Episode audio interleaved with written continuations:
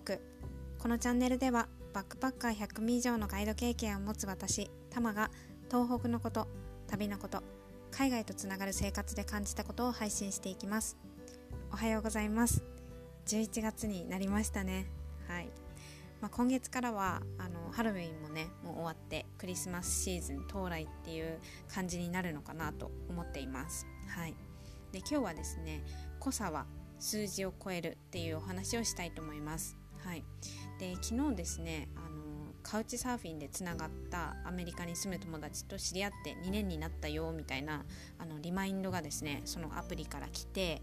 もう2年っていう感情よりもまだ2年しか経ってないのかみたいな気持ちの方が少し大きかったんですよね。うん、でその友達は日本のあのソフトクリームのねフレーバーを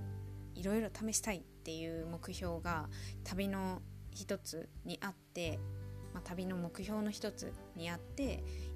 1ヶ月か2ヶ月ぐらいの旅で80種類以上を食べて帰っていった人なんですね。うん、でそう写真を撮るのもすごくうまい人ですごい、うん、人柄的にもイージーゴーイングな感じで楽しい人だったんですけど、うん、まああのいろいろね一緒に、まあ、ガイドして過ごしてる時に私の自撮りで一緒に撮った写真がですね下手すぎてあのネタになるっていう ことも起こってるんですけどそう。まあそういう人がいてそう。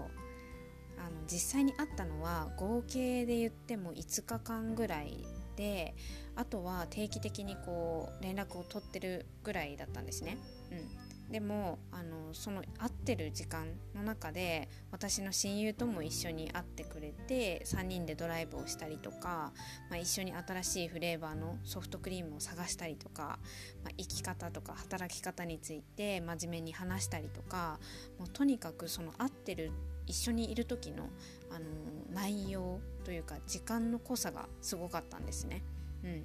こうだから2年以上前から知り合いだったっていうような、うんまあ、たった2年ではないなこの知り合ってる感覚みたいな感じがあったんですよ。そうで私はこんな感覚に近いものを今の彼にも感じてて、まあ、過ごした時間の濃さっていうのは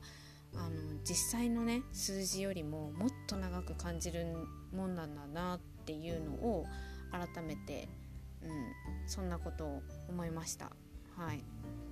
で人間誰しもねあのいつまで生きるかわからないじゃないですか。そう。だから濃い時間がずっとだとまあねあの疲れるかもしれないんですけど、まあ、余白が必要だったりとかあの何もしないぼーっとした時間が必要だったりとかってあると思うんですけどでも私はそういうなんですかね濃い時間っていうがっつりずっしりな時間も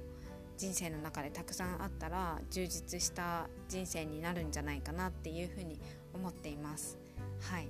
というわけでちょっと今日は短いですがはい。